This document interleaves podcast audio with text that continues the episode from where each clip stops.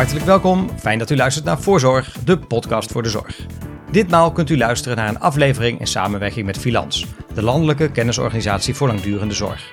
Het onderwerp is het project Begeleiding à la carte, onderdeel van het VWS-programma Volwaardig Leven, dat erop gericht is de gehandicapte zorg en complexe zorg meer passend te maken en beter voor te bereiden op de toekomst.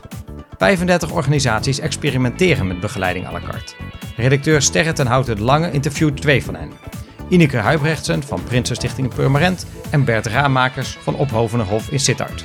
Beide organisaties hebben tiny houses naast hun woonvoorziening en zien dat er een groep cliënten is die iets anders nodig heeft dan tot nu toe wordt aangeboden. We zitten hier aan tafel met Ineke Huibrechtsen van de Prinsenstichting en Bert Raamakers van Ophovenerhof. En zij zijn alle twee bestuurders van een gehandicaptenorganisatie. En zij zijn op zoek gegaan naar tussenoplossingen voor woonproblemen. Ineke, ik wil graag aan jou als eerste vragen. Je zag een doelgroep cliënten die een behoefte had die jullie nog niet konden bieden. Ja, en, de, en die zoektocht is vooral door mijn medewerkers gedaan. Hè? Dus voor even alle helderheid, daar komt hij vandaan. Want hij komt echt uit de praktijk en dat is het mooie ervan. Uh, wat je ziet in de wet langdurige zorg is dat we een vrij harde overgang hebben georganiseerd tussen thuis wonen en in een instelling wonen. En dat betekent dat uh, je moet voorstellen dat het voor ouders met een uh, verstandelijk gehandicapt kind echt zwaar is om de beslissing te nemen het kind uit huis te laten gaan, naar wat voor soort woonvorm dan ook. En dat ze dat vaak heel lang uitstellen. En dan op, moment, op enig moment is er crisis. Of omdat het gedrag van de cliënt, doordat hij groter wordt, uh, eigenlijk te zwaar wordt. Of omdat ouders ouder worden, of een heup breken, of een ouder overlijdt. Of nou ja, wat al zo de levenservaringen uh, uh, of event, live events kunnen zijn van mensen. En dan in één keer, dan is het crisis en moeten we een plek zoeken. En, en, en het nadeel daarvan is, behalve al het gedoe en schrik eromheen, is dat je eigenlijk niet de tijd hebt genomen om echt goed na te denken en uit te proberen wat die cliënt nu echt kan. En of je dan de goede woonvorm hebt. En wat wij proberen te doen is uh, uh, eigenlijk een zachtere overgang uh, te maken. En dat hebben we flexwonen genoemd. En dat geldt voor twee groepen. Het geldt voor de groepen die nu nog thuis wonen en op de deur naar een instellingachtige woonvorm moeten gaan. Maar ook voor de cliënten die al heel lang in een instelling wonen en die misschien wat rustiger geworden zijn in hun gedrag, wat meer gestabiliseerd zijn en die ja, waarom zouden die eigenlijk levenslang in een groep moeten blijven wonen? Waarom kunnen wij ook niet voor hen proberen om toch vormen van meer op afstand van de woning, uh, zelfstandiger uh, of in een soort aanleunconstructie te gaan wonen? Daar is flexwonen voor bedoeld. En uh, je zegt cliënten kunnen dan wat minder experimenteren als ze op stel en sprong naar een instelling moeten. Wat, ja, waar lopen ze dan tegenaan? Of wat voor een um, woonvorm komen ze dan die niet bij hun past? Nou, ze komen dan uh, in een woonvorm waarvan wij er vaak automatisch van uitgaan dat uh, 24 uur zorg in een bepaalde intensiteit voor hen de beste optie is. Terwijl op het moment dat je eigenlijk al over een langere periode met de toekomst bezig bent en uh, eigenlijk onderzoekt wat kan deze cliënt nu ontwikkelen, hoeveel tijd heeft u daarvoor nodig, uh, dit kan hij wel, dat kan hij niet, kan je een veel genuanceerder en passender beeld uh, ontwikkelen. En kan je ook doelstellingen op, daarop formuleren en daaraan gaan werken. En dat doe je natuurlijk niet in de thuisomgeving, want dat is de basisomgeving waarin ze nu zitten. Um, uh, wij hebben ook op kamers geleerd om te koken uh, door schade en schande. Alleen omdat wij geen verstandelijke beperking uh, hebben, is dat minder erg. Mm. ben je minder kwetsbaar erin. Zij zijn dat natuurlijk wel met hun verstandelijke beperking. Dus je, je, brengt ze niet in die, die experimenteeromgeving. En wat je doet, ook doordat we eigenlijk al een heel vroeg stadium daar een case manager op, op zetten, die van begin af aan eigenlijk die lange lijn over de jaren heen met ouders en, en cliënt maakt is uh, uh, dat deeltijd wonen organiseren. Tijdens de periodes dat ze bij ons zijn en niet thuis. Hè, dat is soms week op week af of soms één week in de maand. Dat, dat wisselt een beetje. Uh, kan je gaan onderzoeken en observeren wat kan die cliënt nu? Wat doet hij nu in de nieuwe omgeving? is dat een, een enorme beperking of zijn dat, zitten daar misschien kansen die we verder kunnen ontwikkelen? En zo maak je het meer pas. Je zegt jullie hebben een case manager die vanaf het begin er, er, erbij zit. Wat is dan het begin en wat doet die case manager? Ja, we hebben het in de, in, natuurlijk in Nederland heel veel zorg geregeld. Er zijn ongelooflijk veel mogelijkheden. Maar bij alles is het zo, bij iedere voorziening of hulpvorm moet je eigenlijk jezelf aanmelden. Dan, dan krijg je die hulp en op een gegeven moment is het niet meer nodig. Dan stopt het weer. En dan heb je dus iedere keer opnieuw start, stop, start, stop. Uh, en wat je wil is dat, uh, uh, dat er iemand is of een functionaris is die, die eigenlijk die, die lange lijn blijft volgen. En samen met de cliënt en zijn ouders eigenlijk het dossier ontwikkelt en zegt nu gaan we dit proberen. Oh, het gaat nu goed. Het kan nu even weer wat minder. Maar als het gaat, dan kunnen we weer even wat meer. En daardoor veel vloeiender bezig bent. Wat ook het voordeel heeft dat als een cliënt in instelling komt, dat hij geen, ja, veel minder een onbeschreven blad is. En uh, ook dan kan je dus veel meer pas zijn. En je bent dan aan de ene kant, maak je daar ook mogelijk dat mensen langer thuis blijven wonen. Want je hebt stabiele hulp georganiseerd. En aan de andere kant maak je de vloeiende om, overgang naar, naar een intramurale instelling. En ehm, waar gaat dat flexwonen plaatsvinden? Ja, dat, wij gaan tiny houses plaatsen. Die staan er bijna. dat had uh, uh, nog wat, uh, wat problemen. los even van. Bert zit hier ondertussen al te grinniken. Ja. Um, nou ja, kijk, de. de um, we hebben nu het probleem gehad dat, dat door corona de alle leeftijden langer zijn geworden natuurlijk. En daarnaast hadden wij bedacht dat we die tiny houses zo neer konden zetten op een betonnen plaats. Maar we wonen in een gebied met, met uh, waar vroeger heel veel moerassen waren. Dus we waren toch te zwaar, dus we moesten toch gaan funderen. Nou, dat heeft allemaal tijd gekost. Maar wat we in de tussentijd hebben we wel ruimtes die we over hadden benut om de deeltijd wonen tot stand te brengen. Dus dat betekent uh, logeerkamers of andere plekken bij, uh, bij woningen of appartementen die we hadden, die, uh, die hebben we daarvoor benut. En dus we hebben al een aantal cliënten die nu gebruik maken van deeltijd wonen. En de ervaringen zijn gewoon heel goed. En deeltijd wonen is dan dus een week of twee, één keer in om de week of... Ja, de meest voorkomende vorm is eigenlijk week op week af. Dat bevalt de meeste mensen heel goed. Hmm. maar ehm, ja, je moet gewoon even kijken wat natuurlijk past. Maar dat lijkt me ook best wel een onderbreking van je leven. Dus best wel onrustig als je elke week moet wisselen. Ja, dat dacht ik ook. Maar dat blijkt mee te vallen. Ah, nou, dat scheelt. Dat is dan wat je in de praktijk leert. Uh, dat blijkt dus mee te vallen. En je hebt nu een aantal logeerkamers. Ga je die dan hierna ook nog gebruiken? Of ga je dan alles in de tiny houses ja. doen? Ja, ja, we merken dat er gewoon heel veel vraag naar is. Uh, nog meer dan we eigenlijk verwacht hadden. Dus ja, alle ruimtes die we daarvoor kunnen benutten, alle capaciteit die we daarvoor hebben, gaan we ervoor inzetten natuurlijk. Hm. Hoeveel worden het er in totaal, denk je? Nou, ik denk toch wel 20, 25. Uh, Zo. Ja. 20, 25 cliënten. Ja. Ik word jaloers. Ja. ja, Bert, want jullie hebben uh, bij uh, Ophovenerhof in Sittard zit dat. Ja. Hebben jullie ook tiny houses in het verschiet in ieder geval? Vandaag is toevallig vanochtend dus de eerste paal de grond in gegaan. Kijk, we spreken schrijven 29 september. Ja, dat hadden we gehoopt eigenlijk al twee jaar geleden te doen. Maar ja, dat, dat is er niet van gekomen. Het is heel grappig als ik jouw verhaal hoor. Um, dan is het net uh, ja, een kopie, zo'n beetje van, van, van, wat ons is overkomen. Ja, vertel, wat um, hebben jullie gedaan? Wij zijn er in de praktijk ook achter gekomen. Um, wij, wij zijn heel klein, we hebben elf bewoners in totaal, dus dat is geen enkel vergelijk, denk ik. Maar toen, toen de laatste vier cliënten bij ons kwamen wonen, hadden we een wachtlijst van 12 en we wisten op voorhand dat je acht mensen gaat teleurstellen. En, en wat ons toen opviel, dat was dat die acht die we teleur moesten stellen, dat waren met name mensen met een licht verstandelijke beperking.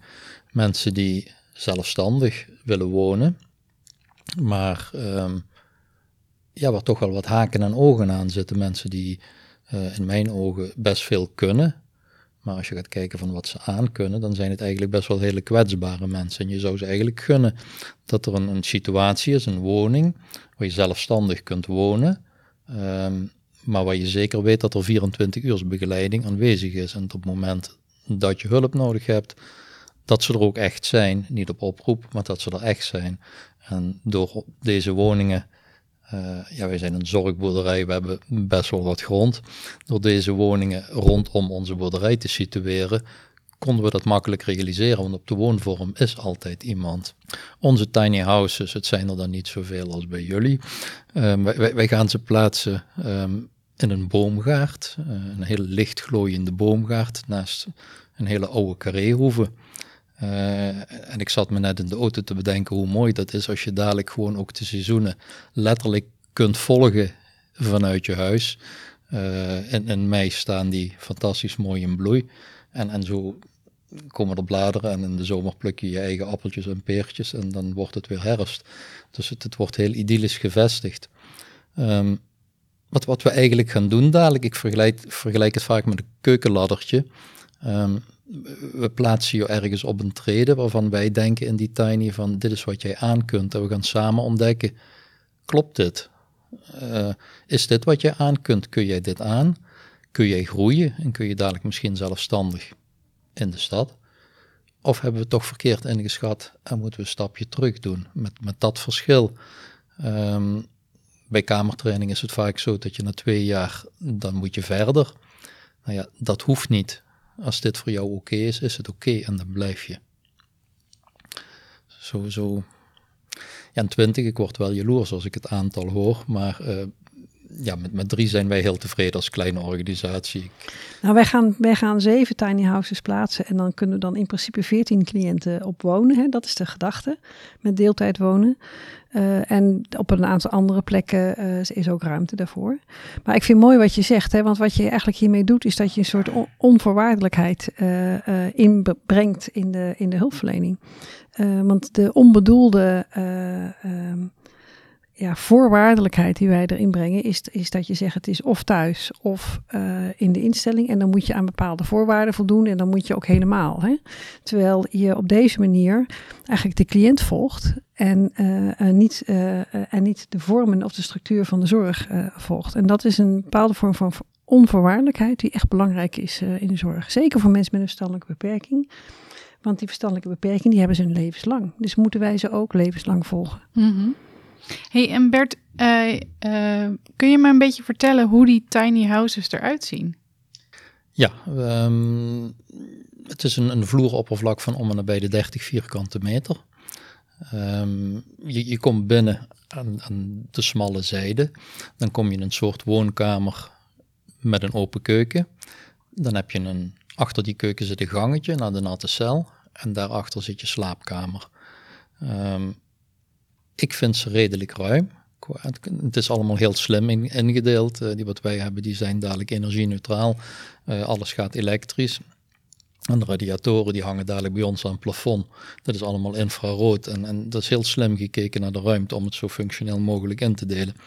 En, en we hadden, dat was een van de voordelen dat het zo lang duurde. Wij hebben ze gekocht bij een firma die is blijven doorontwikkelen. En door corona ging het op de lange baan. En liepen zij tegen dingen aan, waardoor het uiteindelijk nog mooier werd dan het al was. Want hoe zien ze er aan de buitenkant uit? Ja, dat was wel een dingetje. Um, je gaat zoiets plaatsen naast een rijksmonument. En, um, ja, dan heeft welstand daar iets van te vinden. En, uh, Wat ja, is dat, welstand? Welstand, dat is een, een commissie van de gemeente die dan ja, het, het esthetische van het hele. Um, en daarvoor hadden we een architect in de hand genomen. Op, waren toch wel enigszins voorbereid erop. Want we hadden zoiets van ja, het, moet. Maar vonden we zelf ook, het moet wel uitzien naast zo'n gebouw. En, en uiteindelijk hebben we het moeten aftimmeren. Uh, denk dus een beetje net zoals bij jullie met, met hout. Um, dat was een extra kostenpost. Aan de andere kant, het ziet nu wel ook echt mooi uit dadelijk. Ik bedoel, als je, als je je kind daar hebt wonen, vind ik, dan moet dat ook kloppen. En het moet ook kloppen naast het monument en het moet ook kloppen voor de buurtbewoners die er uiteindelijk tegenaan moeten kijken. Um, ja. Is dat ongeveer hoe het bij jullie er ook uit uh, ziet? Ja, ze zitten bij ons ook uit. En het mooie van dit soort woonvormen is, is dat je de buitenkant heel flexibel kan aanpassen. Dus de, bij ons wordt het ook afgetimmerd, maar dan echt in de stijl van de andere woningen eromheen. En het mooie is, hè, want ik denk dat het uh, de, qua plattegrond ongeveer hetzelfde eruit ziet, dat wij hebben het uh, kunnen plaatsen onder de vergunning van mantelzorgwoning. Dus ze staan er in principe uh, voor tien jaar. En dat betekent dat je allerlei bestemmingsplan gedoe kan vermijden, wat het weer eindeloos maakt met allerlei andere drama's erbij. Dus de, de, het is een lichte, lichter vergunningstraject dan normaal als je gewoon uitbreidt. We hadden ons heel vroeg samen moeten pakken, dan hadden we veel kunnen leren. Oké, okay, hey, maar Ineke, ik heb nog een vraag met dat flexibel wonen. Je zegt ik heb er 14, maar, of ik heb er 7 woningen, maar er kunnen 14 mensen in wonen. Hoe werkt dat dan? Gaan ze om en om wonen, terwijl het is toch je thuis? Ja, ze gaan, uh, de meeste tiny houses zullen inderdaad op en om week op week af ongeveer uh, bewoond worden. En, en er zit natuurlijk, het is gewoon basismeubilair aanwezig. Maar met, met dingen aan de muur en met je eigen dekbed en met je eigen spulletjes kan je dat natuurlijk prima iedere keer aankleden dat het echt van jou is. Mm. En ze zullen natuurlijk wel iedere keer in dezelfde terechtkomen, mm. met dezelfde begeleiders te maken krijgen en met dezelfde andere buren te maken krijgen. Dus dat, dat maakt dat het heel stabiel is. Ja. Hey, en um, als ik het goed begrijp, is dit een uh, project wat onderdeel is van het VWS-project Volwaardig Wonen. Uh, nee, Volwaardig Leven. Um, en jullie zijn alle twee begeleid door uh, Filans in, in het onderdeel begeleiden à la carte. Um, Bert, kun je vertellen wat Filans voor jullie heeft gedaan? Um, nou, wat Filans voor, vooral heeft gedaan, dat was heel fijn ze, hebben ons heel goed helpen focussen op, op waar we nu echt mee bezig waren. En ze hebben uh, veel meer structuur erin gebracht. Als we kijken naar het begin, we hebben samen hebben we een, een document gemaakt um, waarin we zijn gaan uitleggen waarom we dit willen. Gaan uitleggen voor onze cliënten, voor onze uh, ouders, uh, aan andere mensen. dit soort documenten maken wij altijd Huub-proof. Huub is een fictief iemand um, die wat meer moeite heeft met taal. En we proberen dit soort documenten ook altijd zo te formuleren dat iedereen dat snapt. Het is geen moeilijke taal, dat vinden wij belangrijk. Uh, dat document hebben we samen gemaakt. Um, wat, wat hebben we nog meer? We zijn samen met bewoners en samen met ouders zijn we gaan kijken van, van wat heb jij nodig als je hier komt wonen? Wat, wat, wat is voor jou belangrijk? Hoe moet het gaan uitzien? Wat verwacht je van ons? En we zijn samen in gesprek gegaan om te kijken van, van ja, hoe, hoe moeten we dadelijk de zorg gaan inrichten voor jou? Aan de hand daarvan hebben we een, een soort praatplaat gemaakt van, van wat we bij ouders en bewoners hebben opgehaald. Uh, en dat was heel fijn, want wij zijn natuurlijk heel klein en wij zijn een stukje minder handig als het aangaat op, met vormgeving en dat soort dingen. En, en daar heeft Filans geweldig ondersteund. die praatplaat, daar, daar, staan dan de dingen op die ouders belangrijk vinden. Wat voor dingen zijn dat? Wat voor dingen zijn dat? Ja, je hebt hem hierbij. Ik, ik heb hem dus- bij me, ik, ik, ik zal hem een beetje hier zo neerleggen. Um, ouders zeggen bijvoorbeeld van, van, nou, ik vind het heel belangrijk dat er korte lijnen zijn. Uh, de omgeving moet veilig zijn. Uh, succeservaringen moeten opgebouwd worden. Dat soort dingen. Goed omgaan met je buren en buren van op het terrein, maar ook buiten het terrein. En cliënten komen zelf ook met dingen. Uh, geef me de ruimte om het op mijn manier te doen. En laat me mijn hoofd maar stoten. Let wel op dat ik mijn hoofd niet te hard stoot, maar geef me die ruimte. En, en wat, wat ik zelf heel grappig vind, um, je merkt dan, dit ontwikkel je eigenlijk voor de tiny houses. Maar het hangt ondertussen ook in de andere woningen als, als reminder van hier doen we het voor. En um, we hebben onlangs hebben personeel aangenomen voor in de tiny houses. En we hebben deze op tafel gelegd in het sollicitatiegesprek. Zo van, ja, dit, dit is waar het om gaat. En dat is heel grappig. Dan ontstaat er een gesprek waarbij ik niet degene ben die de vragen stelt. Uiteraard stel ik die ook. Maar uh, aan de hand van die praatplaat ontstaat er een echt gesprek, gaat het over en weer. En dat vond ik wel heel erg leuk en heel erg mooi. Want wa wat, wat komt er dan ineens ter tafel? Nou, dat, dat, uh, dat een sollicitant op een gegeven moment zegt, maar oh ja, maar, maar, dit vind ik zelf ook belangrijk. Hier ben ik heel goed in. Hmm. Of, of hier heb ik wat bijvoorbeeld ruimte geven. Iemand die dan zegt van, ja, dat vind ik wel eigenlijk heel erg moeilijk om iemand zijn hoofd te laten stoten. Ik heb een overontwikkelde zorgspier. Ik wil altijd zorgen dat het klopt voor iemand. Ik kan dat niet. Volwaardig leven maakt dat je een soort motor hebt die, uh, die ervoor zorgt dat je focus houdt en blijft doorgaan. En dat is uh, de, de, de persoon vanuit Filans die uh, ons daarbij begeleid heeft, of in ieder geval de projectleider bij begeleid heeft. Die heeft haar heel erg geholpen om aan de gang te blijven. En om goed te definiëren wat zijn nu eigenlijk je vraagstukken. En om met haar te kijken en waar kan je antwoord krijgen op die vraagstukken. En, um, uh, en daarnaast doet freelance, uh, helpt ons natuurlijk ook met de publiciteit, met, uh, met de uitwisseling met andere organisaties, intervisiegroepen. en dat maakt ook dat je over en weer anderen kan inspireren, maar zelf ook geïnspireerd kan worden over de projecten van anderen. Ja, dat, dat vond ik wel jammer op een gegeven moment. Uh, wij hadden in het begin voor corona die live ontmoetingen ja. in dit programma. Ja. En, en, die waren heel gaaf, Ja. want daar zag Precies. je wat de ander deed. Ja, En ik werd er altijd een beetje hebberig van. ja, Want dan dacht ik van, dat wil ik ook. Maar, maar dat stimuleerde elkaar zo enorm. En dat, dat, dat was echt jammer dat dat op een gegeven moment, eh, logisch, maar dat dat verdween. Klopt, ja. ja. Hey, en Bert, bij jullie zijn de palen er nu ingeslagen. Wanneer komen de huizen? De palen zijn vandaag uh, geplaatst. Het is vandaag de 29 e en de huizen worden de 11e geplaatst. Het, gaat nu heel snel. Um, de 11e komen er twee diepladers, vermoed ik, met een, een, een, grote hijskraan die ze dan op de plek tilt. En dan, dan gaat het een beetje zoals dat met een ijskast gaat. Het is neerzetten, plug and play. Um, en een van onze bewoners, en dat, dat, vind ik echt grandioos, die, die vindt vrachtauto's geweldig. En die heeft zichzelf geregeld, want ze moeten dan één keer terug om het derde huisje te halen, heeft zichzelf geregeld dat hij zijn eigen huis gaat ophalen. En dat, dat, dat vind ik geniaal. Ja, super. Wie ja. kan dat? Ja, helemaal goed. Ja. Ja. Ineke, hoe, waar, wat is de status bij jullie? Uh, de fundering ligt er. En de eerste drie huizen worden in, uh, in oktober geplaatst. Dan moet er nog wel iets aan de binnenkant afgewerkt worden. Dus dan hoop ik dat we ze in november in gebruik nemen. Nou, hartstikke mooi jongens. Ik uh, kom graag nog eens kijken als het eenmaal uh, helemaal up and running is. Welkom. En, Houden we je met plezier aan. Nou, hartstikke goed. Dank jullie wel voor de uitleg. En um, ja, dat was hem. Dank jullie wel voor de uitleg. Graag gedaan. Tot zover deze aflevering van Voorzorg, die tot stand kwam in samenwerking met Filans. De montage werd verzorgd door Ties Timmers en Bram Brouwers maakte de muziek. Wilt u op de hoogte blijven van nieuwe afleveringen van deze podcast? Dan kunt u zich abonneren in onder meer Spotify en Apple Podcasts. Voor nu zeg ik namens de hele redactie hartelijk dank voor het luisteren en heel graag tot de volgende Voorzorg.